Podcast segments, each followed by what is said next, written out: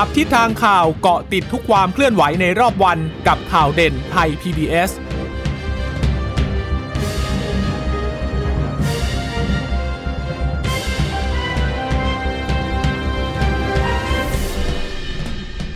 คุณผู้ฟังทุกท่านค่ะ ขอต้อนรับเข้าสู่ข่าวเด่นไทย PBS นะคะ เจอกันเป็นประจำอย่างนี้บ่าย3โมงเย็นถึงบ่าย4โมงเย็นค่ะ วันนี้พบกับดิฉันพึ่งนภาคล่องพยาบาล และคุณชนชนนานพร้อมสมบัติบอกกจับตาสถานการณ์สวัสดีค่ะ สวัสดีคุณผู้ฟังค่ะ ค่ะ สวัสดีคุณผู้ฟังที่รับฟังข่าวเด่นไทย PBS ผ่านทางสถานีวิทยุที่เชื่อมโยงสัญญาณจากไทย PBS ด้วยนะคะ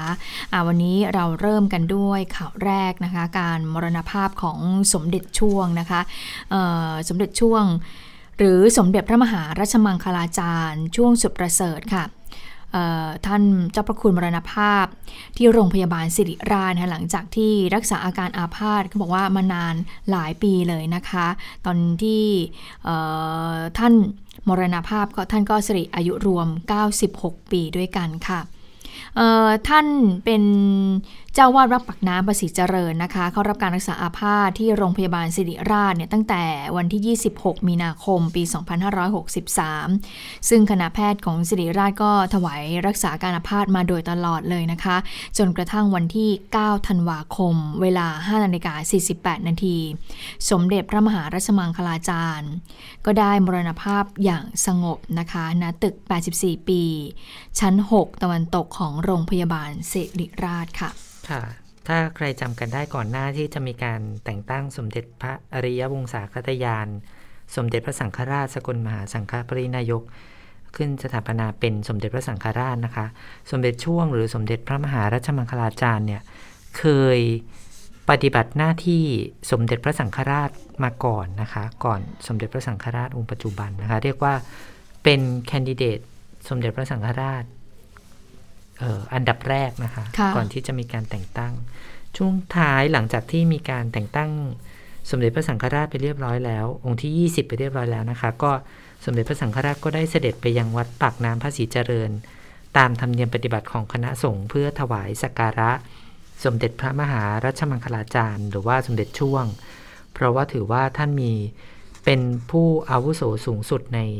สมเด็จพระราชาคณะทุกรูปค่ะ แต่ว่าเนื่องจากช่วงเวลานั้นสมเด็จช่วงท่านอาพาธนะคะ ก็ก็เลยมอบให้พระวิสุทธิวงศาจารย์ รองเจ้าวาดวัดปากน้ำเป็นผู้ถวายเครื่องสักการะแด่สมเด็จพระสังฆราชแทน แล้วสมเด็จพระสังฆราชก็ทรงประทานพัดรอง ตราสัญลักษณ์ประจำพระองค์ออปอนะคะ เพื่อเป็นเกียรติแก่สมเด็จช่วงด้วยค่ะ อันนี้ก็ถือเป็นความสูญเสียอีกครั้งหนึ่งในวงการ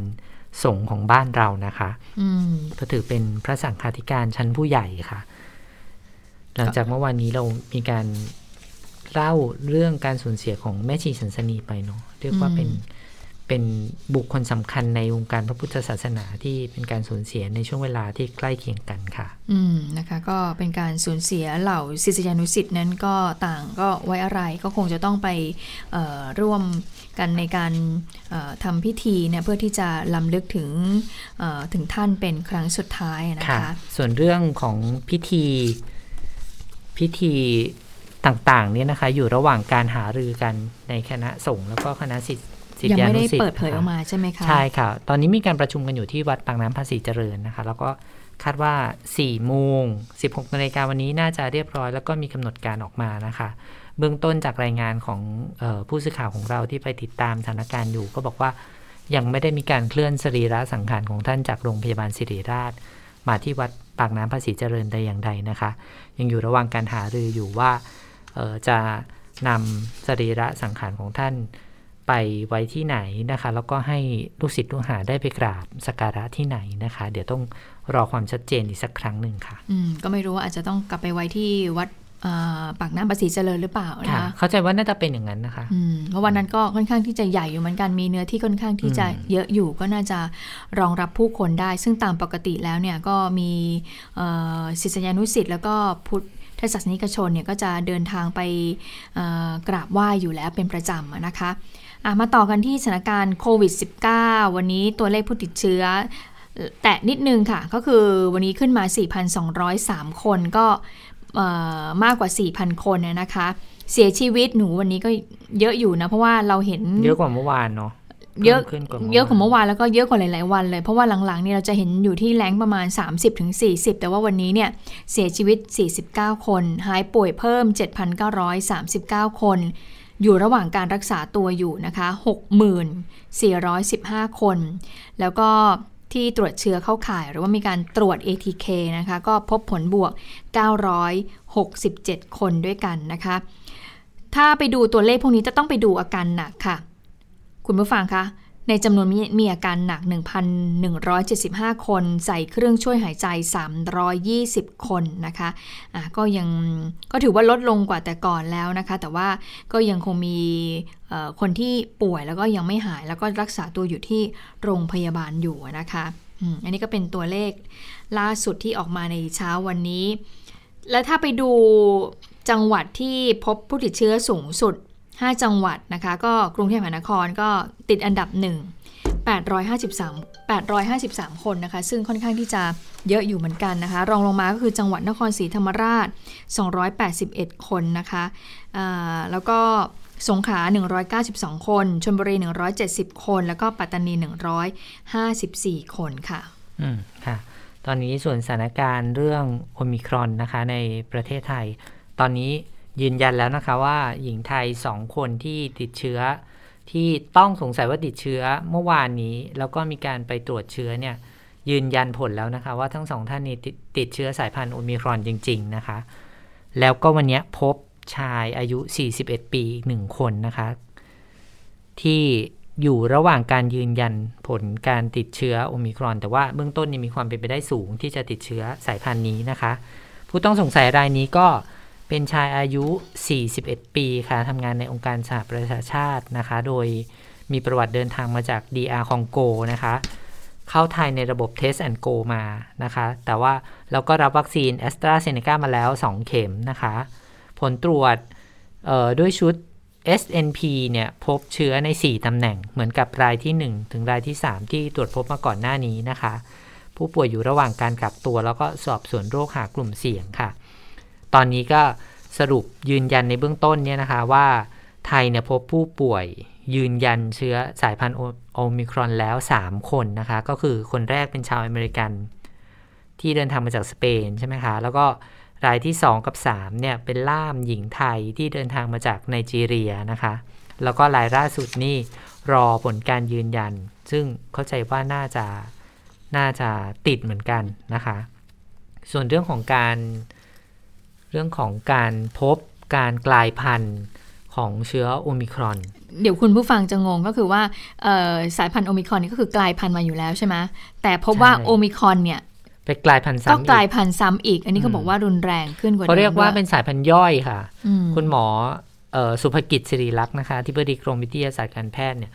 บอกว่ามันเป็นสายพันธุ์ย่อยอีกสายพันธุ์หนึ่ง มันไปพบตำแหน่งบางตำแหน่งที่มีการเปลี่ยนแปลงแตกต่างไปจากโอมิครอนเดิมนะคะ แต่ว่า คุณหมอบอกว่า จากข้อมูลที่มีคนเผยแพร่ออกไปว่า มันไปหลบหลีกการตรวจพบ คือไปหลบหลีกการตรวจด้วย RT-PCR ไม่พบเนี่ยความจริงแล้วยังพบอยู่นะคะ คุณหมอบอกว่าการตรวจด้วยวิธีปกติตอนนี้ที่ใช้อยู่เนี่ยยังตรวจยังตรวจพบอยู่ แต่ว่าในอนาคตถ้าหากว่ามันมีการกลายพันธุ์ในตำแหน่งอื่น ๆ ไปมากกว่านี้เนี่ยก็มีความเป็นไปได้ว่ามันจะหลบหลีกการตรวจได้จริง ๆ ซึ่งตอนนั้นค่อยมาว่ากัน แต่ว่าสำหรับสถานการณ์ตอนนี้ยังตรวจ เจออยู่นะคะ ส่วนภาพรวมของการตรวจสายพันธุ์ของเชื้อโควิด -19 ทั้งหมดที่เราเริ่มตรวจกันมาตั้งแต่วันที่ 1 พฤศจิกายนนะคะ ตั้งแต่เราเปิดประเทศเนี่ยทั้งในส่วนของในประเทศเองแล้วก็ผู้ที่เดินทางกลับจากต่างประเทศเนี่ยประมาณ 1,649 ตัวอย่าง เกือบทั้งหมดเนี่ยเป็นสายพันธุ์เดลต้าทั้งหมดเลยนะคะ พบเพียงโอมิครอน 4 รายก็คืออย่างที่เราเล่าไปแล้ว ซึ่งก็ถ้าคิดแล้วไม่ถึง 1%นะคะ ก็สรุปได้ว่า ขณะนี้สายพันธุ์หลักของไทยก็ยังคงเป็นสายพันธุ์เดลต้าค่ะค่ะ คุณหมอสุภกิจก็บอกว่า ขออย่าประชาชนอย่าเพิ่งวิตกกังวลมากเกินไป เพราะว่าอย่างไรแล้วเนี่ยเชื้อตัวนี้เนี่ยก็กระจายไปทั่วโลก การตรวจพบ 4 คนเนี่ยใน 1,600 คนก็ถือว่าน้อยมาก สัดส่วนเนี่ยมันอาจจะเพิ่มขึ้นเรื่อยๆ แหละนะคะ แต่คือก็ข่าวดีก็คือยังไม่มีใครเสียชีวิตนะคะ ส่วนข้อมูลที่ระบุว่า โอมิครอนเนี่ยหลบวัคซีนไฟเซอร์ 2 เข็ม ก็เป็นการทดสอบในกลุ่มตัวอย่าง 6 คน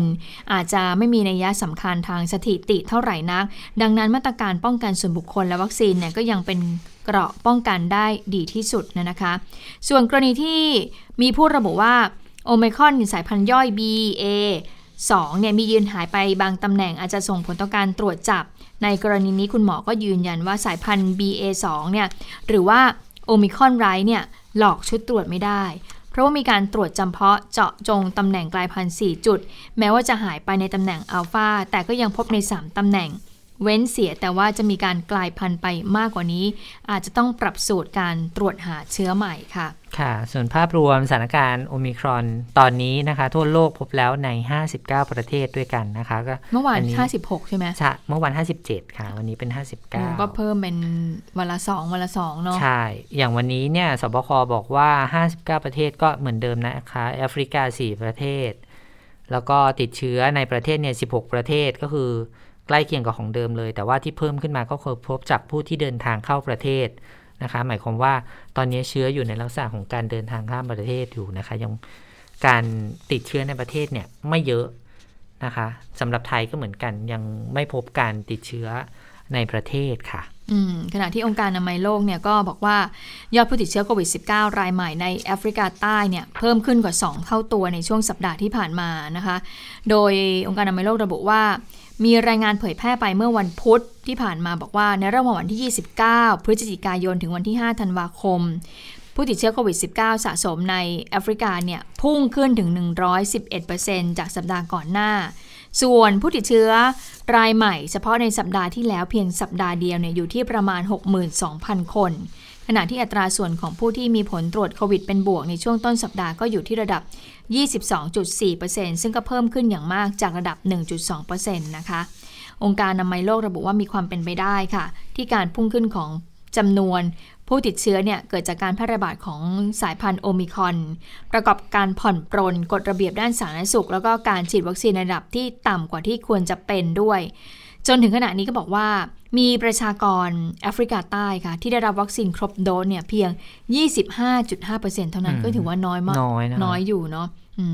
การเปิดเผยข้อมูลขององค์การอนามัยโลกก็มีขึ้นในขณะที่ไวรัสโอมิครอนเนี่ยได้แพร่กระจายไปทั่วโลกแล้วก็อย่างที่บอกก็คือล่าสุด 59 ประเทศใช่ไหมคะเคยตรวจพบไปแล้ว 59 ประเทศ แล้วก็บอกด้วยว่าจำนวนผู้ติดเชื้อโอมิคอนในแอฟริกาใต้และบอตสวานาเนี่ยมีสัดส่วนสูงถึง 62%ของยอดรวมการติดเชื้อ อันนี้นะเป็นข้อมูลมาที่องค์การอนามัยโลกรายงานเนี่ยซึ่งเขาไปตรวจมาก็ เป็นข้อมูลที่พบเนี่ยมีสัดส่วนมากถึง 62%ของณวันที่ 2 ธันวาคมค่ะ อืมอย่างที่เมื่อเมื่อวานนี้ฉันฟังข่าวนะคะ คุณพึ่งพาเขาบอกว่าที่ไนจีเรีย มีวัคซีนที่ส่งไปจากหลาย ๆ ประเทศแล้วหมดอายุก่อนที่จะฉีดเสร็จนะคะ เพราะว่าอืมเพราะว่าวิธีการเก็บรักษาแล้วก็ศักยภาพในการกระจายวัคซีนน่ะทำได้น้อยเนื่องจากมีปัญหาเรื่องเรื่องการขนส่งอะค่ะ เพราะว่าวัคซีนบางชนิดเนี่ยต้องใช้ การเก็บในอุณหภูมิที่ต่ำมากนะคะ แล้วก็ต้องมีเครื่องเขาเรียกว่าอะไรอะตู้เย็นเฉพาะอะสำหรับการเก็บรักษาวัคซีนนะคะ ก็เลยเป็นปัญหาว่า นี่เป็นส่วนหนึ่งที่ทำให้คนแอฟริกา คนในทวีปแอฟริกาได้รับวัคซีนไม่ทั่วถึงเท่าไหร่นะคะ ถึงแม้ว่าจะมีวัคซีนแต่ว่าการขนส่งเป็นปัญหา การกระจายวัคซีนก็เป็นปัญหาเหมือนกันนะคะ ส่วนที่อังกฤษเขาเปิดเผยผลวิจัย วัคซีนโควิด -19 booster dose พบว่าไปเพิ่มภูมิคุ้มกันที่สามารถรับมือกับโอมิครอนได้นะคะ หัวหน้าทีมวิจัยโครงการวัคซีน booster จากมหาวิทยาลัยเซาท์แฮมป์ตันอังกฤษเนี่ยก็เปิดเผยว่า วัคซีนที่มีอยู่เนี่ยสามารถรับมือกับเชื้อโอมิครอนได้ แม้ว่าทีมวิจัยจะไม่ได้ศึกษาเรื่องนี้ แบบครบวงจรนะคะ แต่ว่าเชื่อว่าการฉีดวัคซีน booster dose เนี่ยสามารถป้องกันเชื้อ ได้เช่นเดียวกันนะคะ จากการศึกษา booster dose หรือว่าวัคซีนเข็มที่ 3 ในอาสาสมัครในอังกฤษ 2,878 คน อายุ 30 ปีขึ้นไปนะคะ เป็นกลุ่มที่ได้รับวัคซีนเข็ม 2 มาแล้ว 70-84 วันก่อนฉีด booster ทำการฉีดเอ่อทำการวิจัยระหว่างวันที่ 1-30 มิมิถุนายนนะคะ ทีมวิจัยก็พบว่า การตรวจตัวอย่างเลือดจากอาสาสมัคร 4 สัปดาห์เนี่ยหลังได้รับ booster dose ไป อาสาสมัครในมีระดับภูมิคุ้มกันในร่างกายสูงขึ้น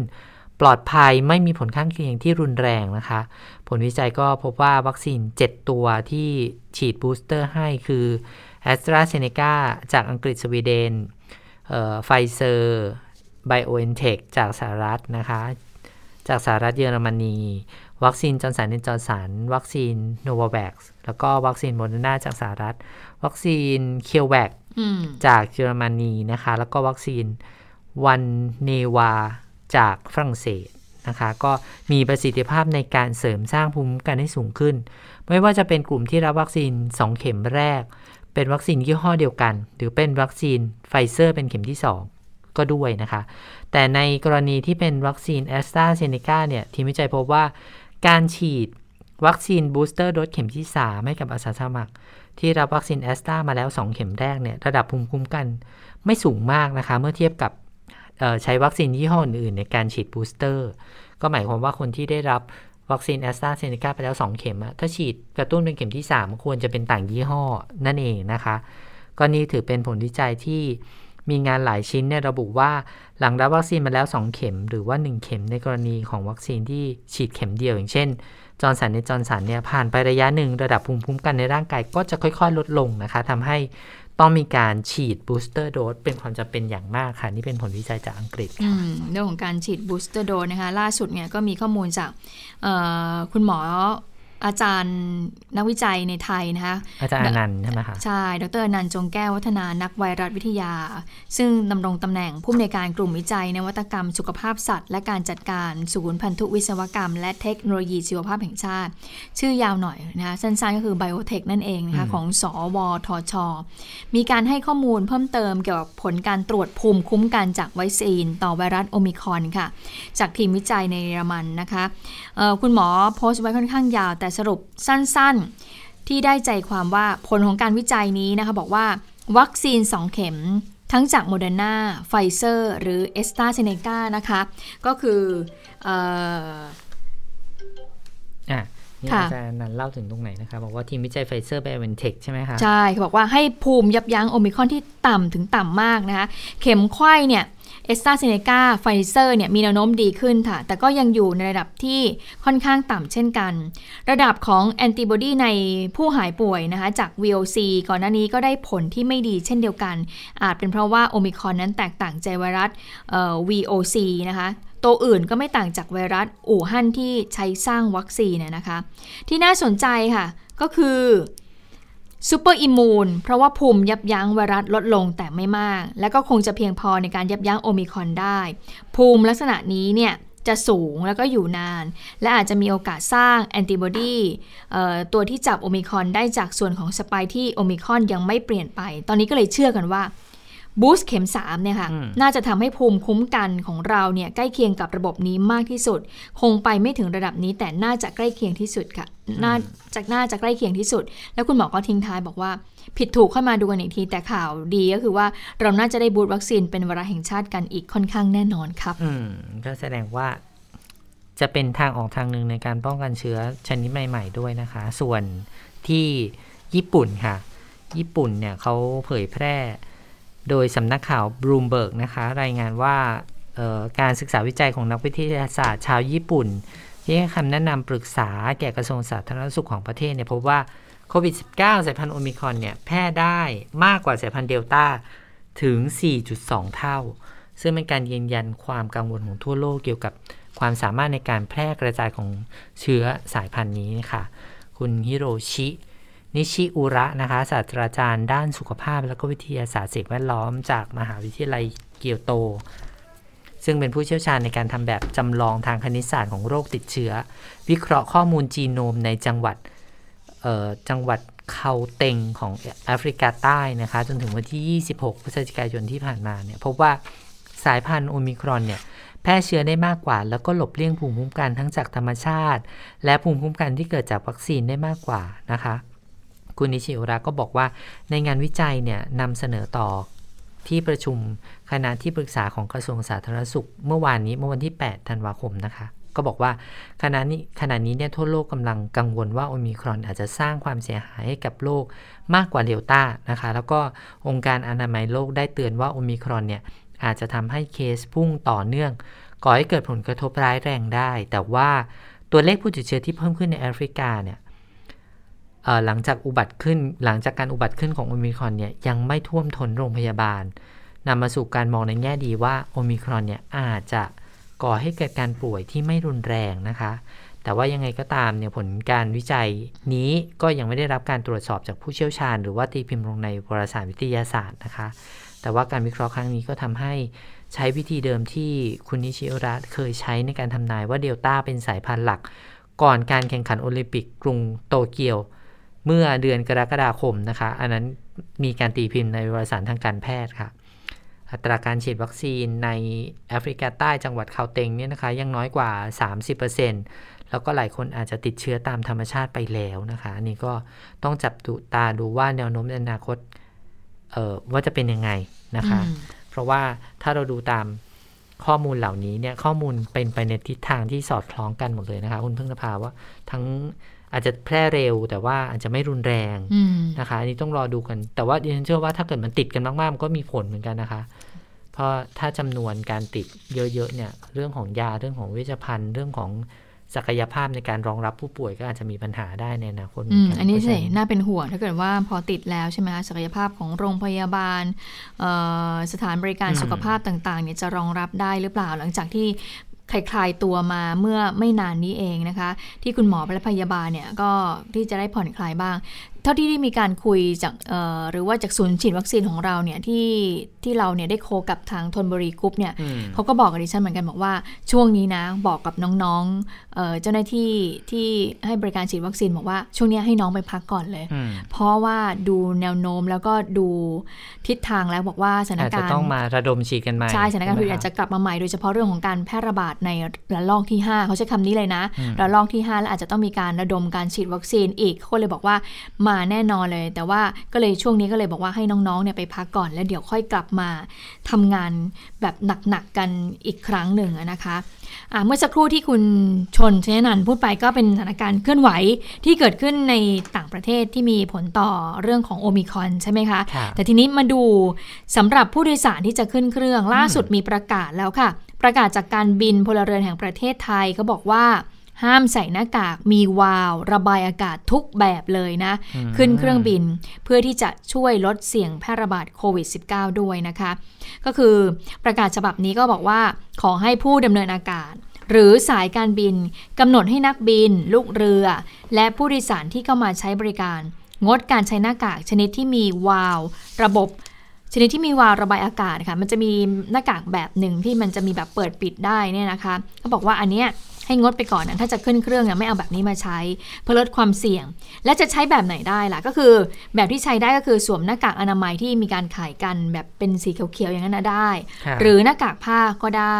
ตลอดเวลาที่อยู่ในอากาศยาน ยกเว้นในสถานการณ์จำเป็นหรือฉุกเฉินนะคะ แล้วก็อาจจะเพิ่มการเตือนให้ผู้โดยสารเนี่ยเตรียมหน้ากากอนามัยนะคะ medical mask หรือว่าหน้ากากผ้าเนี่ยสำรองเผื่อเอาไว้ด้วยนะคะ ซึ่งประกาศฉบับนี้ก็บอกว่า มีผลบังคับใช้เริ่มตั้งแต่วันที่ที่ 1 ธันวาคมที่ผ่านมานี้เองนะคะ ก็บอกว่ามีรายงานข่าวบอกว่าวันเมื่อวานนี้ค่ะสายการบินนกแอร์ค่ะ ก็ได้ออกประกาศข้อปฏิบัติระหว่างการเดินทางบนเที่ยวบินของสายการบินแล้วนะคะ ก็คือว่าก็ให้คือให้งดเรื่องของการใส่หน้ากากที่มีระบบระบายอากาศตรงนี้นะคะ ก็บอกว่าเป็นไปตามประกาศของกอพทค่ะ ก็คือสายการบินไม่อนุญาตให้สวมหน้ากากชนิดที่มีวาระบบระบายอากาศทุกแบบขึ้นเครื่องค่ะะก็ เตือนกันไว้นะคะสำหรับผู้ที่จะต้องเดินทางในช่วงของปีใหม่นะคะ ก็เตรียมเรื่องของหน้ากากอนามัยให้ให้ให้ให้ถูกต้องจะได้ขึ้นเครื่องบินได้อย่างสะดวกง่ายขึ้นนะคะ ค่ะ ส่วนยอดการฉีดวัคซีนสะสมนะคะ ตอนนี้ 96 ล้านกว่าๆเนาะ96 ล้าน3แสน4หมื่นกว่าคนละนะคะ ไม่ไม่แน่ใจว่าจะถึงเป้าหมายร้อยล้านโดสถ้าดูจากตัวเลขนี้ไม่น่าจะยากนะคะ 96 กว่ากว่าใช่ปะใช่ ก็อย่างเมื่อวานนี้ฉีดไป4ี่แสนหกนะคะนับว่าเยอะทีเดียว มากที่สุดก็คงเป็นเข็ม 2 นะคะ2 0 0แสนกว่า แล้วก็เข็มแรกเนี่ยแสนเจ็ดด้วยกันนะคะ เข็มที่3เนี่ยก็ฉีดเยอะเหมือนกันนะคะ 90,000 กว่า 90,000 กว่าโดสด้วยกันนะคะ ก็เดี๋ยวรอดูว่าจะเป็นยังไงต่อส่วนอวเขาก็เปิดเผยข้อมูลนะคะกระทรวงอุดมศึกษาวิทยาศาสตร์ วิจัยและนวัตกรรมนะคะ ก็บอกว่า ตรวจความพร้อมการดำเนินนโยบายการเปิดเรียนการการเปิดเรียนการการการเรียนการสอนอย่างปลอดภัยนะคะก็พบว่าตอนนี้มีนิสิตนักศึกษาในสถาบันอุดมศึกษาเนี่ยฉีดวัคซีนไปแล้ว1ล้าน7แสน8 3 0 0 0 คนด้วยกัน หรือว่ามากกว่าร้อยละ95 แล้วนะคะ อันนี้เป็นเข็ม 1 2แสนกว่า เข็มที่ 2 นี่ล้าน2นะคะ เข็มที่3นี่2แสนกว่าด้วยกันนะคะ แล้วก็มีบางคนที่ฉีดเข็มทีสี่4 ด้วยนะคะพันกว่าคน ก็อันนี้เขาก็เลยบอกว่าเขาไม่ค่อยห่วงแล้วแหละ เพราะว่าเออประชาชนเนี่ยเออหมายถึงนิสิตนักศึกษาได้ฉีดไปตามเป้าหมายแล้วนะคะ แต่ว่าอันนี้ก็ต้องรอดูเหมือนกันว่าหลังจากนี้ถ้ามีการบูสต์เข็ม3แล้วจะต้องเดินหน้าต่อไปยังไงด้วยนะคะ ก็ต้องรอดูด้วย เพราะว่าอุดมศึกษาก็มีนัดหมายที่จะเปิดภาคเรียนเร็วๆนี้เหมือนกันนะคะ อืม อันนี้น่าจะจบแล้วเนาะ คุณคุณชนนันท์คะเราไปต่อเรื่องจะนะกันเนาะจะนะก็มีความเคลื่อนไหวกันต่อ เพราะว่ากลุ่มผู้ชุมนุมก็ยังคงปักหลักอยู่ที่ทำเนียบรัฐบาล แล้วเห็นบอกว่ากลุ่มเครือข่ายจะนะรักถิ่นอ่าที่อยู่ในพื้นที่จังหวัดสงขลาเนี่ยก็เตรียมที่จะยกระดับการจัดกิจกรรมด้วย แต่ว่าเป็นการจัดกิจกรรมทางเรือเขาบอกว่าการจัดกิจกรรมครั้งนี้ก็เป็นการจัดกิจกรรมครั้งใหญ่ เป็นการแสดงออกเชิงสัญลักษณ์ด้วย อันนี้คือในพื้นที่ แต่ว่าที่ค่ะกรุงเทพก็ยังไม่ไปไหนเลยนะคะ ก็บอกว่า ก็ยังคงยืนยันนะคะว่าจะปักหลักสู้ต่อไป คือตอนนี้ขยับจากทำเนียบรัฐบาลมาอยู่ที่หน้า UN นะนะคะ มาอยู่ที่หน้า UN แล้วก็เมื่อตอนบ่ายบ่ายบ่ายสองเนี่ยตั้งแถวกัน แล้วก็เดินไปที่กระทรวงมหาดไทยนะคะไม่เอาขออภัยไม่ได้เดินขึ้นรถ แล้วก็ไปอยู่ตรงคลองหลอดใช่ไหมคะแล้วก็เดินต่อไปนิดนึงที่หน้ากระทรวงมหาดไทย ไปยื่นหนังสือ เรียกร้องให้คุณนิพนธ์บุญยมณีลาออกจากตำแหน่งรัฐมนตรีช่วยว่าการกระทรวงมหาดไทยค่ะ แล้วก็ มีการไปอ่านแถลงการณ์ตรงนั้นด้วยนะคะก็เรียกว่าย้ายที่รวมตัวกันจากที่หน้า UN ไปที่กระทรวงมหาดไทยเพื่อไปยื่นหนังสือนะคะก็เบื้องต้นเนี่ยตอนที่ผู้สื่อข่าวของเรารายงานเมื่อตอนบ่ายสองโมงเนี่ยก็มีตัวแทนจากกระทรวงมหาดไทยลงมารับหนังสือนะคะ แต่ว่าไม่ได้เรียกว่ายังไงอะเป็นตัวแทนของกระทรวงมหาดไทย ไม่ใช่ตัวแทนของคุณนิพนธ์นะคะ เพราะว่าคุณนิพนธ์เนี่ยรู้สึกว่าจะไปปรากฏตัวอยู่ที่สภา ไปตอบกระทู้สดอยู่ที่สภานะคะ ก็เดี๋ยวคงต้องติดตามความเคลื่อนไหวกันต่อว่า เขาจะยังคงอยู่แถวๆนี้กันอีกต่อเนื่องไปจนถึงวันไหนนะคะ เพราะว่าเบื้องต้นเนี่ยบอกว่าจะมีความเคลื่อนไหวครั้งในวันที่ 12พฤศจิกายนใช่ไหมคะ 12ธันวาป่ะโอ้12ธันวาคมค่ะขออภัยม12ธันวาก็น่าจะเป็นวันอาทิตย์หรือไม่ก็วันจันทร์ใช่นะคะวันจันทร์ที่จะมีความเคลื่อนไหวแต่ว่าวันนี้เนี่ยชาวบ้านก็ยังคงยืนยันบอกว่าจะปากหลักสู้ต่อไปนะคะมาก็ไม่ได้มาเพื่อเรื่องของการเมืองอะไรทั้งสิ้นนะคะไปฟังเสียงของทางเครือข่ายจนะกันค่ะอินัทยืนยันเลยนะคะว่าเราไม่ได้สู้ในเรื่องของการเมือง หรือว่าเรื่องที่เขาปล่อยข่าวบอกว่า เป็นเพราะเรื่องของการ ก่อการร้ายอะไรแต่อะไรที่เขาพยายามออกข่าวให้เราพวกเราเนี่ยเเสียเครดิตไป นี่เราขอยืนยัน ยืนยันด้วยความเป็นมนุษย์ที่มีสัจจะว่าพวกเราเนี่ยเป็นชาวบ้านธรรมดาที่อยู่ในพื้นที่สามตำบลอำเภอจนะจังหวัดสงขลาที่เขาจะมาทำอุตสาหกรรม เพราะฉะนั้นในสิ่งที่เขากำลังป้ายให้กับเรา นั่นคือสิ่งที่เขากำลังกำลังทำทำร้ายเราทำลายเราให้ให้เสีย ให้เสียชื่อ พี่น้องลองคิดดูสิว่า อายุกันหกสิบเจ็ดสิบมายืนยันอยู่ตรงนี้และเป็นผู้หญิง มันจะเอาเรื่องของก่อการร้ายมาได้ยังไง การมาของเราเนี่ยเรามาด้วยมือสิบนิ้ว เราเอาอาหารอาหารข้าวปลาอะไรต่างๆ เอามาเพื่อที่จะคิดว่า เราจะต้องอยู่นานคราวนี้ ถ้าหากไม่ชนะเราไม่กลับเราขอยืนยันเลยว่า ไม่ชนะเราไม่กลับคำว่าชนะคือเราต้องได้ SEA ตามมติคอรมอที่เราต้องการ อืมอันนี้ก็เป็นความประสงค์ความต้องการของเครือข่ายจนะนะคะ ที่ส่วนหนึ่งเนี่ยก็มาปักหลักชุมนุมที่ตอนนี้ก็มีความเคลื่อนไหวก็มาที่กระทรวงมหาดไทยแล้ว หลังจากก่อนหน้านี้เนี่ยไปที่ UN นะคะส่วนในพื้นที่ก็มีความเคลื่อนไหว แต่ว่าวันนี้ที่สภาก็มีความเคลื่อนไหวในเรื่องนี้เช่นกันค่ะ นายประเสริฐพงศ์สอนนุวัฒน์สสจากพรรคก้าวไกลนะคะวันนี้ก็ออกมาแถลงนะคะ เรียกร้องถึงเรื่องนี้แหละค่ะบอกว่าให้รัฐบาลเนี่ยทบทวนเรื่องของการก่อสร้างนิคมอุตสาหกรรมจนะนะคะ แล้วก็บอกว่าอยากให้ฟังเสียงประชาชนด้วยนะคะ ไปฟังเสียงคุณประเสริฐพงศ์กันค่ะ เราไม่ได้ขัดขวางการพัฒนาเหมือนที่ท่านสสเบญจาพูด หรือที่พักก้าวไกลเราแสดงจุดยืน พี่น้องจนะที่มาทวง ก็เพราะว่ารัฐบาลมีหน้าที่บริหารจัดการทรัพยากร และต้องยึดหลักคุณธรรมจริยธรรมนะครับ การชุมนุมซึ่งเป็นสิทธิ์โดยชอบธรรม ต้องเป็นการชุมนุมที่สามารถกระทำได้เป็นปกตินะครับ อย่ายัดข้อหา และที่ผ่านมาครับท่อก๊าซได้อะไรบ้างครับ ท่อก๊าซที่เกิดขึ้นนะวันนี้เนี่ยคนใต้ได้อะไรตอบคำถามก่อน คนใต้ได้น้อยมากครับ เพราะฉะนั้นเนี่ยเรื่องของการดักซื้อที่ดินล่วงหน้าก็เห็นได้ชัดว่าท่านรัฐมนตรีนิพนธ์ก็ไปสารภาพออกทีวีนะครับตั้งหลายช่องนะครับ แล้วก็เห็นว่าคำอภิปรายของท่านเองนะครับ ท่านก็ยอมรับต่างๆ แล้วเมื่อวานผมก็แถลงไปแล้วนะครับ เรื่องของอตั้งคำถามต่างๆ ว่าตะขิดตะขวงใจไหมนะครับ โดยเฉพาะท่านรัฐมนตรีมหาไทยนะครับค่ะส่วนทางฝากฝั่งรัฐบาลนะคะ คุณธนกรวังบุญคงชนะโฆษกประจำสำนักนายกรัฐมนตรีก็ออกมาเปิดเผยว่าพลเอกประยุทธ์จันโอชานายกรัฐมนตรี ลงนามคำสั่งสำนักนายกรัฐมนตรีนะคะ เมื่อวันที่ 3 ธันวาคม แต่งตั้งให้คุณสุพัฒนพงพันธ์มีชาวรองนายกรัฐมนตรี และรัฐมนตรีว่าการกระทรวงการคลังเนี่ยเป็นประธานคณะกรรมการตรวจสอบข้อเท็จจริง กรณีการดำเนินการขยายผลโครงการเมืองต้นแบบสามเหลี่ยมมั่นคงมั่งคั่งยั่งยืน ไปสู่เมืองต้นแบบที่ 4 อำเภอจนะจังหวัดสงขลานะคะเมืองต้นแบบอุตสาหกรรมก้าวหน้าแห่งอนาคต แค่ที่ฉันอ่านชื่อโครงการทั้งหมดนี้ยาวเหนื่อยมั่งคะคง มั่นค่ะคง มั่งคั่ง ยั่งยืนไปสู่เมืองต้นแบบที่ 4อำเภอจะนะจังหวัดสงขลา เมืองต้นแบบอุตสาหกรรมก้าวหน้าแห่งอนาคตนะคะก็สั่งให้เน้นการตรวจสอบแล้วก็รับฟังปัญหาเพื่อนำไปสู่การพัฒนาภาคใต้อย่างยั่งยืน โดยต้องยึดประโยชน์สูงสุดของประเทศชาติ และประชาชนในพื้นที่ค่ะมอันนี้เป็นสิ่งที่เปิดเผยออกมาจาก โฆษกนะคะ แล้วโฆษกก็คือแต่งตั้งคุณสุพัฒนพงษ์พันธ์มีชาวใช่ไหมคะอืมเป็นประธานตรวจสอบโครงการอุตสาหกรรมจนะ นะคะ ทีนี้ผู้สื่อข่าวก็ไปถามพลเอกประวิตยวงษ์สุวรรณต่อโอ้ยกรอย่าณีเพิ่งอย่าเพิ่งเล่าดิฉันขอเดาก่อนต้องบอกว่าไม่รู้แน่เลย โอ้จริงอะใช่ เพราะว่าท่านตอบอะไรก็ไม่รู้ตลอดเลยนะ แต่มีเรื่องหนึ่งวันนั้นที่ฉันเห็นได้ยินท่านพูดออกมาก่อนที่นักข่าวจะถามท่านนะเออท่านบอกให้ไปดูดาวศุกร์เมื่อสองสามวันก่อนนะคะทำไมบออะกว่า คือดาวศุกร์มันจะสว่างที่สุดในรอบปีค่ะเออท่านก็เลยเดินมาบอกนักข่าวบอกว่า อย่าลืมไปดูดาวศุกร์นะอ๋อคือพูดก่อนเลย ใช่ดาวศุกร์อันเนี้ยเป็นรู้ดิฉันรู้สึกว่าเป็นสิ่งที่ท่านตอบคำถามที่ไม่ต้องให้นักข่าวถามอะเพราะว่าพอถามท่านจะบอกไม่รู้ตลอดเลยอืมนะคะ แต่เรื่องนี้พอนักข่าวถามว่าอ้าวทำไมต้องไปดูคะมันส่งผลกระเอทบอยังไงมีท่านันยบอกยะว่าอะไรท่านบอกว่าสวยสว่างอืมอืมแต่ในทางในทางของโหราศาสตร์เนี่ยการเคลื่อนย้ายของดาวอะไรเนี่ยก็มีผลนัยยะ ต่ออาชีวิตเราใช่ต่อมนุษย์เราใช่ต่อโลกเราย่ทั้งขบอสิ้นว่าดาวศุกร์นี่ก็เป็นเกี่ยวกับเรื่องบ้านเรื่องบ้านเรื่องเมืองด้วยนะคะอืมเออ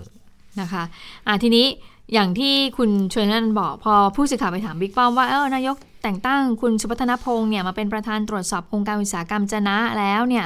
เอ่อพลเอกประวิตยก็บอกว่าไม่รู้ไม่ได้ดูแลเรื่องนี้มอบหมายให้ร้อยเอกธรรมนัฐเนี่ยอดีตรัฐมนตรีช่วยเนี่ยไปดูแลอะพูดแค่นี้เองว่าไม่รู้อะนะคะ อืมส่วนคุณวิษณุเครืองามต้องก็คงต้องมีคนสงสัยแหละว่าทำไมจำไม่ได้ใช่ไหมข้อกฎหมงข้อกฎหมายนะ ตกลงยังไงกันแน่อะไรท่านจำอย่งได้เงี้ยหลายเรื่องท่านแม่นในข้อกฎหมายมาก แต่ว่าทำไมตอนนั้นตอนที่เอ่อบอกกันว่ามีการเซ็น MOU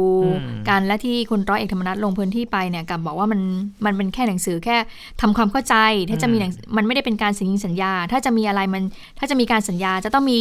หนังสืออีกฉบับหนึ่ง นะคะที่รองนายกวิษณุเนี่ยออกมาพูดอย่างนั้น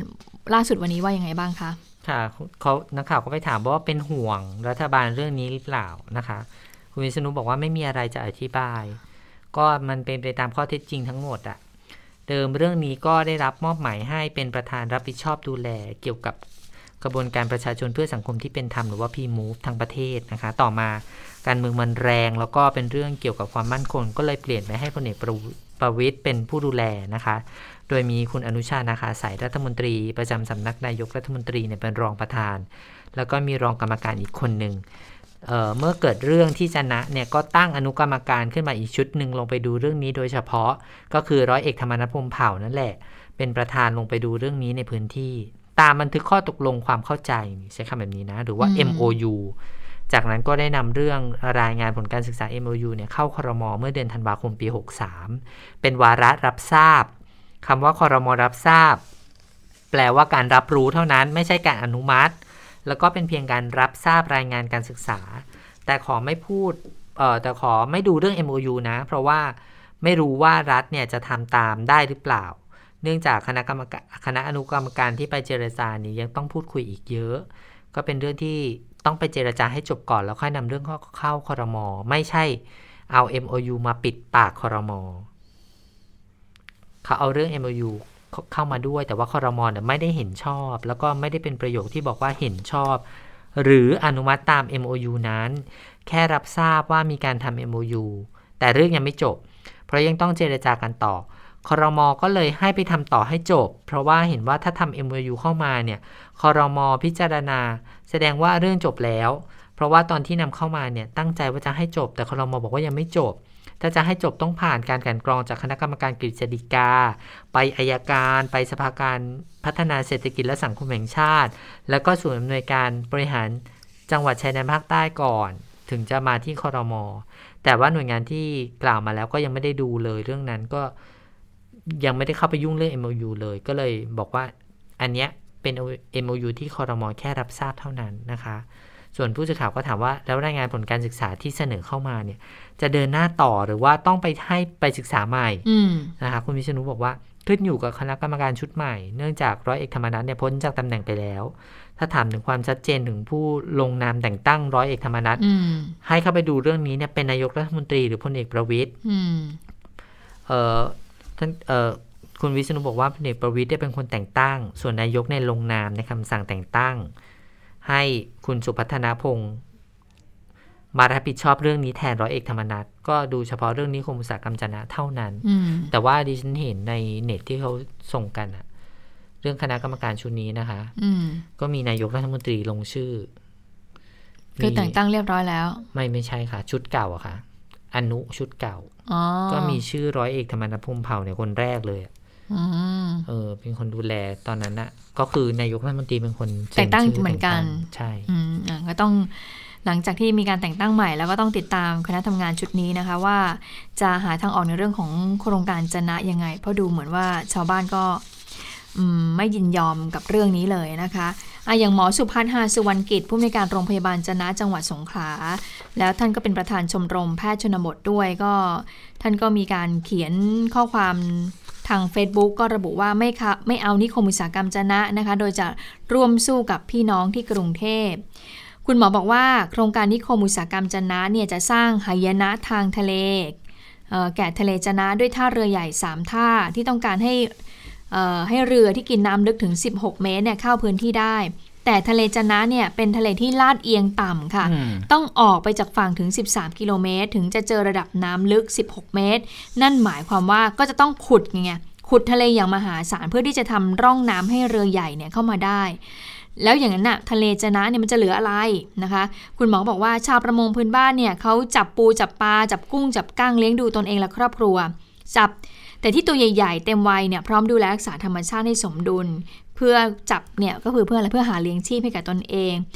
เพราะฉะนั้นแล้วเนี่ยทะเลก็คือหม้อข้าว หากทะเลร้างก็กลายเป็นพนักงานโรงงานนะสิ รับจ้างจับปลาสลินใส่กระป๋อง นี่มันคือการพัฒนาที่ผิดที่ผิดทางไปนะคะ แล้วก็ทิ้งท้ายโดยบอกว่ารัฐเนี่ยควรที่จะส่งเสริมการประมงพื้นบ้าน ส่งเสริมวิสาหกิจการประมงของชุมชน ไม่ใช่มาส่งเสริมนิคมอุตสาหกรรมจนาที่มาแย่งทำลายทะเลของประชาชนค่ะอืมอันนี้เป็นข้อมูลจากหลาย ๆ ฝ่ายนะคะ คนที่รับฟังข้อมูลข่าวสารต่าง ๆ ก็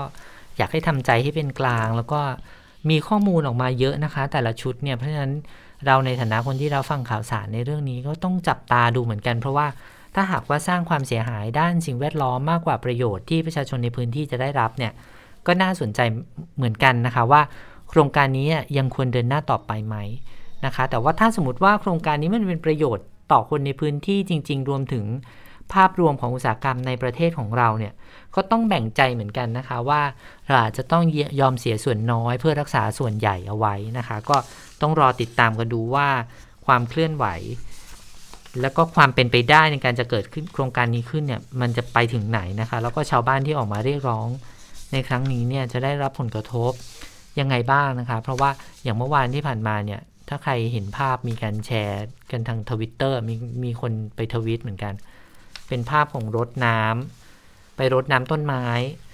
ในจุดที่มีผู้ชุมนุมไปพักกันอยู่นะคะ แล้วก็เขานอนกันอยู่อะคุณเพิ่งพาแล้วก็น้ำฉีด คือคือดิฉันไม่แน่ใจว่าเขาเห็นหรือเปล่านะ เพราะว่าเป็นช่วงเช้ามืดอะแล้วก็ขับรถไปแล้วก็ก็แล้วก็ฉีดน้ำไป ก็โดนโดนชาวบ้านโดนชาวบ้านเปียกเหมือนกันอืมคือถ้าเรามองแบบไม่คิดอะไรมากนะ เราเห็นเราก็บอกอุ้ยไม่น่าทำเนาะแต่ว่าถ้าคิดในอีกแง่มึงหรือว่าเขาลดอยู่เป็นประจำแล้วเขาเลยไม่ได้ทันสังเกตว่า มีกลุ่มม็อบมามีมีกลุ่มคนมาอยู่ตรงนี้หรือเปล่านะคะมาใช้อืมชีวิตอยู่ตรงนี้หรือเปล่า ใช่ เพราะว่ากลุ่มเนี้ยเพิ่งย้ายจากทำเนียบรัฐบาล ปักหลักทำเนียบรัฐบาลเนี่ยมาอยู่หน้า UN แล้วอืมจุดนั้นเนี่ยก็จะเป็นจุดที่มีต้นไม้ ตรงขึ้เกาะนสูกงลางเกาะกลางด้วย เยอะอะค่ะอืมททั้งสองฝั่งก็คง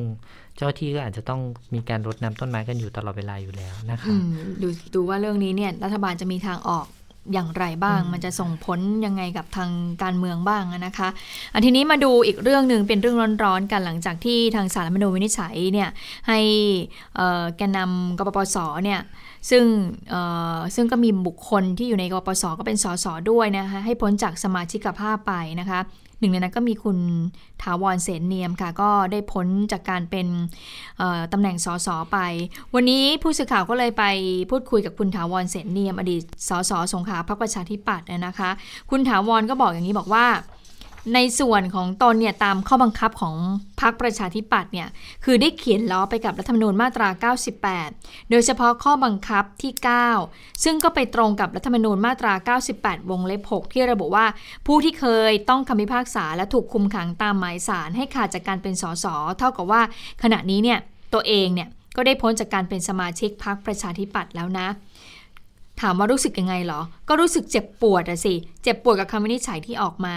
ซึ่งตัดสินว่าตนเนี่ยเป็นคนไม่ดี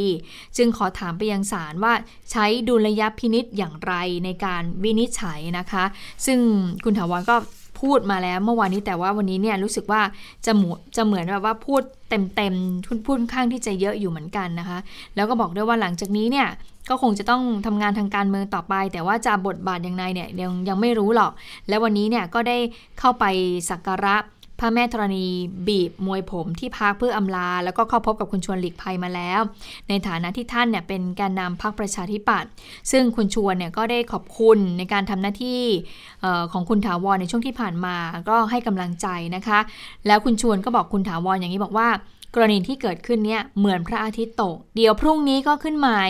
ก็ขอให้ขอให้ทำหน้าที่ของการเป็นนักการเมืองต่อไปนะคะ ไปฟังเสียงของคุณถาวรกันค่ะ ผมต้องขอโทษด้วย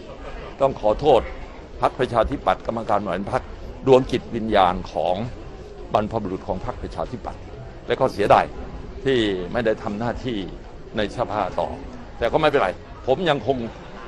ตั้งใจที่จะเป็นนักการเมือง ส่วนนักการเมืองในบทบาทไหน ขอตั้งหลักก่อน ขอตั้งหลักไปคิดก่อนนะครับ ก็นั่นคือสิ่งที่อยากจะฝาก ย้ำอีกทีนะครับว่า การเอากฎหมายวิธีพิจารณาความแพ่งของตุลาการสารรัฐธรรมนูญมาให้อยู่เหนือ กฎหมายรัฐธรรมนูญในมาตรา 125 นั้น ผมไม่เห็นด้วยโดยเด็ดขาดอนอกจากจะคือค่อนข้างที่จะพูดเรื่องนี้แล้วก็พูดเพิ่มเติมเลยบอกว่าตั้งข้อสังเกตเลยนะ คุณถาวรบอกอย่างนี้ ตั้งข้อสังเกตประเทศไทยเนี่ยปกครองโดยรัฐธรรมนูญ ถือว่าเป็นกฎหมายสูงสุดใช่ไหมดังนั้นกฎหมายรัฐธรรมนูญเนี่ยจะต้องอยู่ เหนือประมวลกฎหมายวิธีพิจารณาความแพ่ง ซึ่งไอประมวลกฎหมายวิธีพิจารณาความแพ่งเนี่ยศาลเนี่ยนำมาอ้าง แล้วก็มาขังผมโดยไม่ชอบ เพราะฉะนั้นถ้าวิธีพิจารณาความแพ่งเนี่ยอ้างว่าขังโดยชอบ ผมขอโต้แย้งนะ จริง ๆ คุณถาวรก็เป็นนักกฎหมายด้วยนะคะอืมคุณอืมชวนนันท์คะผมขอโต้แย้งนะ แต่ผมก็ต้องรับโทษตามที่ท่านพิจารณา แต่ผมไม่ยอมรับในความภาคภูมิใจในคำวินิจฉัย ซึ่งหากจะพูดแบบภาษาชาวบ้าน คุณนิพนธ์ก็ คุณถาวรค่ะ คุณถาวรบอกว่างี้ การเขียนทางมุมของท่านอะไม่สวยเลย ไม่น่ารักเลย ไม่น่าเชื่อถือเลย ท่านเอาวิธีพิจารณาความแพ่งเนี่ยอยู่เหนือรัฐธรรมนูญ ไม่มีที่ไหนในโลกนั้นเขาทำกันนะคะ อันนี้ก็เป็นสิ่งที่เหมือนเป็นความในใจของคุณถาวรนะหลังจากที่สารมนูญนั้นมีคำวินิจฉัยออกมาอย่างนี้แล้วนะคะ และแล้วคำถามที่ผู้สื่อข่าวก็ถามต่อไป เพราะว่าหลังจากที่คุณถาวรเนี่ยเขาพ้นจากตำแหน่งใช่ไหมครับก็จะการเมืองเลือกตั้งสสเขต6สงขลาเขาบอกว่าคึกคักเลยอืมเพราะว่าจะต้องมีการเลือกตั้งซ่อมกันใหม่นะคะ และแน่นอนพรรคว่านี้ก็จัดทับกันแล้วแหละใช่ไหมแน่นอนคะว่าประชาธิปัตย์อะทรงอยู่แล้วนะคะ ส่วนพลังประชารัฐซึ่งเป็นพรรคร่วมรัฐบาลพรรคแกนนำเนี่ยก่อนหน้านี้นะถ้าเกิดว่ามีที่ไหนว่างที่ไหนอะไรอย่างเงี้ย พรรคประพรรคพลังประชารัฐเนี่ยเขาก็จะส่งตลอดเลยนะอืมอืมอืมเพราะเขามองว่าถือว่าเป็นประชาธิปไตยไงแข่งขันกัน ทีนี้ผู้สื่อข่าวก็เลยถามเรื่องนี้กับคุณถาวรว่ามองยังไงคิดยังไงนะคะ ไปฟังว่าคุณถาวรตอบยังไงค่ะ ผมคิดว่านักการเมืองที่มีน้ำใจเป็นนักกีฬา จะแข่งกันยังไงเขาแล้วแต่ขอให้ยึดมั่นในการเลือกตั้งที่สุจริตและเที่ยงธรรมฝากไปยังกกตว่าได้ทำงานเสียมั่งเถอะ ผู้ตรวจการคณะกรรมการการเลือกตั้งที่อยู่ในทุกจังหวัดนั้นไม่ทำหน้าที่ ดูได้จากการเลือกตั้งสมาชิก สภาอบตคดี นายกอบตคดี เทศบาลก็ดี ท่านไม่ทำหน้าที่เลย การเมืองสกปรกกลับมาสู่วงจรอุบาท ก็เพราะมีการซื้อเสียงที่กกตไม่ทำหน้าที่อืมอันนี้ก็เป็นเป็นเรื่องของการเตรียมความพร้อมเลือกตั้งด้วยเนาะแต่ว่าถ้าฟังซุ้มเสียงแบบเนี้ยก็เหมือนแหมว่าไปถึงกกตเลยอะ ถ้าดูเรื่องของขั้นตอนหน่อยไหมคะ ขั้นตอนการเลือกเลือกตั้งซ่อมเนี่ยนะคะคุณวิษณุเครืองามรองนายกรัฐมนตรีก็บอกว่าตอนนี้เนี่ยกกตส่งร่างพระราชกฤษฎีกากำหนดให้มีการจัดการเลือกตั้งซ่อมในจังหวัดชุมพรแล้วก็สงขลามาให้รัฐบาลแล้วนะคะ ขั้นตอนต่อไปก็คือจะต้องนำร่างพระราชกฤษฎีกานี้ เข้าสู่การพิจารณาของครม ในวันที่ 14 ธันวาคมค่ะ ถ้าครมมีมติอนุมัติร่างพระราชกฤษฎีกาดังกล่าวแล้ว ก็เป็นหน้าที่ของกตกตในการกำหนดวันเลือกตั้งซ่อม ก็คาดว่าการเลือกตั้งซ่อมเนี่ยน่าจะเกิดขึ้นในช่วงกลางเดือนมกราคมปีหน้านะคะ เพื่อให้เป็นไปตามกรอบช่วงเวลา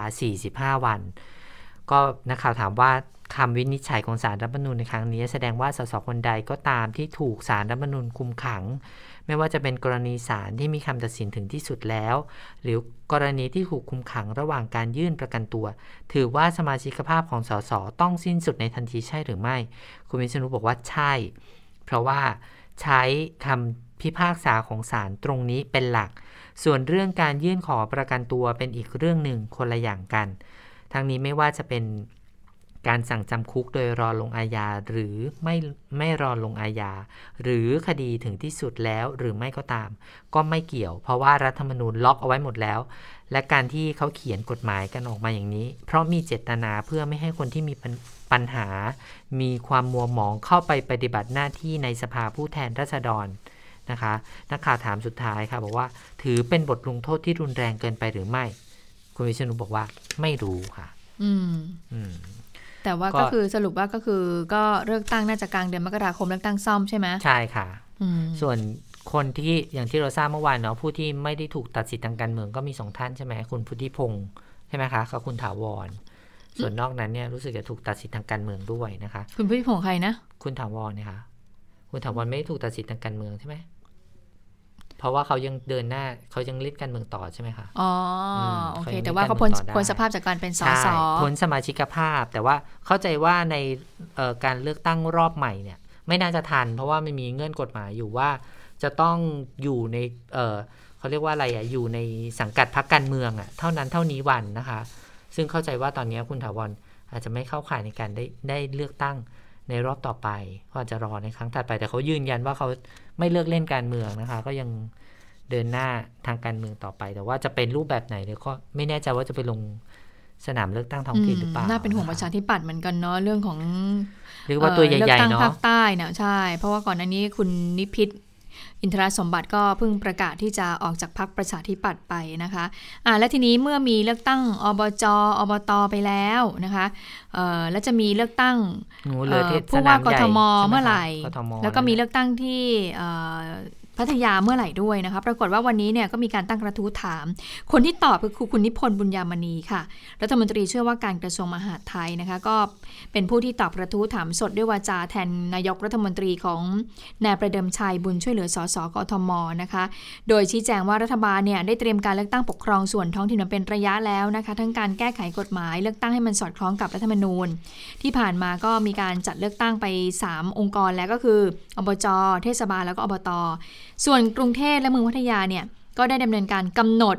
เลือกตั้งเรียบร้อยแล้วเช่นกัน รวมถึงเตรียมความพร้อมในเรื่องของงบประมาณแล้วก็บุคลากรด้วย ซึ่งก็คาดว่าหลังการประกาศรับรองผลการเลือกตั้งอบตเสร็จสิ้นนะคะ จากนั้นกระทรวงมหาดไทยก็จะเชิญทุกฝ่ายมาคุยกัน หารือกันเพื่อที่จะกำหนดวันเลือกตั้งแล้วก็เสนอไปที่ครมต่อไป ยืนยันว่ารัฐบาลมีความจริงใจที่จะจัดการเลือกตั้งท้องถิ่น ให้เป็นไปตามกฎหมาย อย่างเร็วที่สุดนะคะ แล้วก็บอกว่าการเลือกตั้งผู้ว่ากทม และเมืองพัทยาเนี่ยจะเกิดขึ้นอย่างแน่นอน ขอให้คำนวณห่วงเวลาจากการเลือกตั้งทั้งสามองค์กรที่ผ่านมาจะทราบระยะเวลาคร่าวๆ ในการจัดการเลือกตั้งครั้งต่อไปได้ค่ะ อืมค่ะ ส่วนเรื่องของการชุมนุมเมื่อวานนี้ถ้าโอ้ยดิฉันก็สงสัย เอ๊ะทำไมเมื่อวานรถติดจังเลยเออะไรอเออเงี้ยเออมีพี่บคาดีร์ใช่มไหมอฟค่ะคุณตกลงไม่ใช่อุบัติเหตุเหรอ ไม่ใช่ค่ะ เป็นคาร์มอฟก็คือคาร์มอฟที่มีมีหลายเส้นทางด้วยกันนะคะ อย่างเมื่อวานเนี้ยเออ กลุ่มทะลุฟ้านะคะ แล้วก็แนวร่วมการชุมนุมประมาณ 50 คน แล้วก็มีรถมีคาร์ม็อบแบบเคลื่อนจากศาลอาญารัชดาไปที่เรือนจำพิเศษกรุงเทพมหานครค่ะ ก็เลยทำให้การติดขัดจากการจราจรโดยรอบเนี่ยติดขัดไปหมดเลยเป็นห่วงโซ่นะคะ ก็ทางบชนบอกว่ากำลังดูเรื่องของการบังคับใช้กฎหมายนะคะ ก็จะเอาผิดกับม็อบที่สร้าง ความเดือดร้อน เพราะว่ามีการปิดการจราจรไป 3 ช่องทางนะคะ อย่างเมื่อวานนี้ที่บนถนนที่มีรถติดอย่างหนักเลยก็คืองามวงวานค่ะบริเวณเออหน้าหน้าเรือนจำนะคะ ก็เลยมีปัญหาวันนี้ก็ยังมีการชุมนุมในอีกหลายบริเวณเหมือนกันนะคะ อย่างการข่าวของบชนเขาบอกว่ามีสปปสที่หน้ากระทรวงเสือธิการตอนบ่ายโมงครึ่ง ถ้าที่ฉันดูนะไม่ไม่ยังไม่เห็น เมื่อช่วงบ่ายยังไม่เห็นนะคะ แล้วก็มีกลุ่มจนะรักถิ่นอย่างที่เราบอกก็คือยังอยู่ที่หน้า UN แล้วก็มีเดินทางไปที่หน้ากระทรวงมหาดไทย เข้าใจว่าตอนนี้คงกลับมาแล้วนะคะ แล้วก็อีกกลุ่มหนึ่งกลุ่มศิลปินเพลงเพื่อราษฎร ก็จะไปชุมนุมกันบริเวณหน้าเรือนจำของเปรม เวลา 17นาฬิกานะคะ มีรายงานว่ามีการชุมนุมของกลุ่มพลเมืองโต้กลับบริเวณหน้าศาลฎีกาตอน5โมงครึ่งนะคะ แล้วก็กลุ่ม เครือข่ายเยาวชนทะลุแก๊สถ้ามีการชุมนุมก็คาดว่าจะอยู่บริเวณแยกดินแดงตอน5โมงครึ่งนะคะรวมถึงบริเวณใกล้เคียงด้วยตำรวจเขาเตรียมความพร้อมในการรับมือกับการชุมนุมเอาไว้แล้วนะคะ ก็ใครไม่ได้จำเป็นต้องผ่านไปแถวนั้นก็หลีกเลี่ยง เพื่อไม่ให้ รถราติดขัดด้วยนะคะ อืมอะวันนี้มาดูการลงพื้นที่ของนายกรัฐมนตรี วันนี้ก็ลงไปที่จังหวัดสุพรรณบุรีนะคะเเมื่อวานเราก็คงจะเห็นภาพที่นายกรัฐมนตรีได้เหมือนแบบหยอกล้อกับบิ๊กป้อมเนาะแล้วก็มีพลเอกอนุพงศ์เนี่ยอยู่ข้างๆ อันนี้รู้สึกมันจะเหมือนเป็นภาพแรกนะที่ได้เห็นหลังจากที่มีข่าวว่าเอ๊ะสาม ป. เนี่ยมีความขัดแย้งกันหรือเปล่านะคะ แต่ว่าวันนี้ค่ะ พลเอกประยุทธ์พร้อมด้วยพลเอกอนุพงศ์วันนี้ไม่มีบิ๊กป้อมเนาะเข้าไปกับอีกพี่อีกคนนึงนะคะ ก็ลงพื้นที่ไปจังไปยังจังหวัดสุพรรณบุรี เดินทางจากทาง เดินทางด้วยเฮลิคอปเตอร์นะคะ จากพลม2ค่ะ ไปยังจุดจอดฮอที่สุพรรณบุรี ในตำบลสนามชัยอำเภอเมืองสุพรรณบุรี จากนั้นก็เดินทางไปด้วยรถยนต์ไปยังทกสสาขาตลาดกลางสินค้าเกษตรสุพรรณบุรี ที่อำเภอศรีประจันวันนี้นายกเนี่ยก็ทำพิธีส่งมอบเงินช่วยเหลือผู้ปลูกโครงการประกันรายได้เกษตรกรผู้ปลูกข้าวด้วยนะคะ โดยนายกก็บอกกับชาวบ้านอย่างนี้บอกว่า เออมาที่นี่เนี่ยนะคะ ก็ทำให้นึกถึงเพลงนี้เลย เพลงเลือดสุพรรณมาด้วยกันไป มาด้วยกันไปด้วยกันเลือดสุพรรณนะคะและนายกก็บอกว่าแม้ว่าไม่ได้เกิดที่สุพรรณแต่ก็เกิดในประเทศไทย เป็นนายกรัฐมนตรีของประเทศไทย แล้วก็ไปทุกจังหวัดมาแล้ว วันนี้มาสุพรรณก็ต้องไปสุพรรณวันนี้ยินดีค่ะที่ได้มาเป็นประธานการมอบเงินตามมาตรการช่วยเหลือเกษตรกร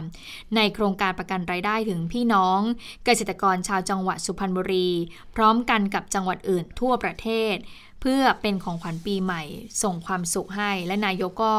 บอกอีกค่ะว่า โครงการต่างๆ เหล่านี้ที่ผ่านมาเนี่ยก็คือว่าไม่ว่าใครจะคิดเนี่ยมันก็ต้องผ่านคอรมอด้วยกันทั้งสิ้นแหละ ก็เป็นมาตรการที่จะให้ประชาชนนั้นได้รับความ ได้รับความสะดวกสบายนะคะ แล้วก็ได้ช่วยเหลือ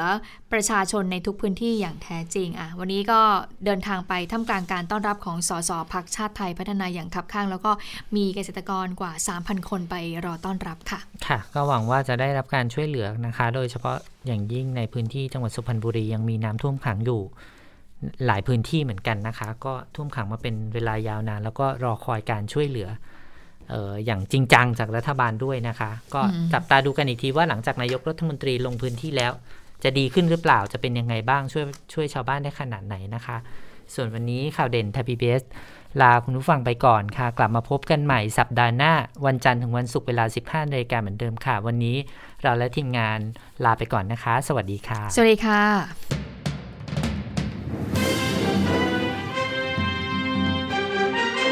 ติดตามข่าวเด่นไทย PBS ได้ทุกวันจันทร์ถึงศุกร์เวลา 15 นาฬิกา ทางไทย PBS Radio และติดตามฟังข่าวได้อีกครั้งทางไทย PBS Podcast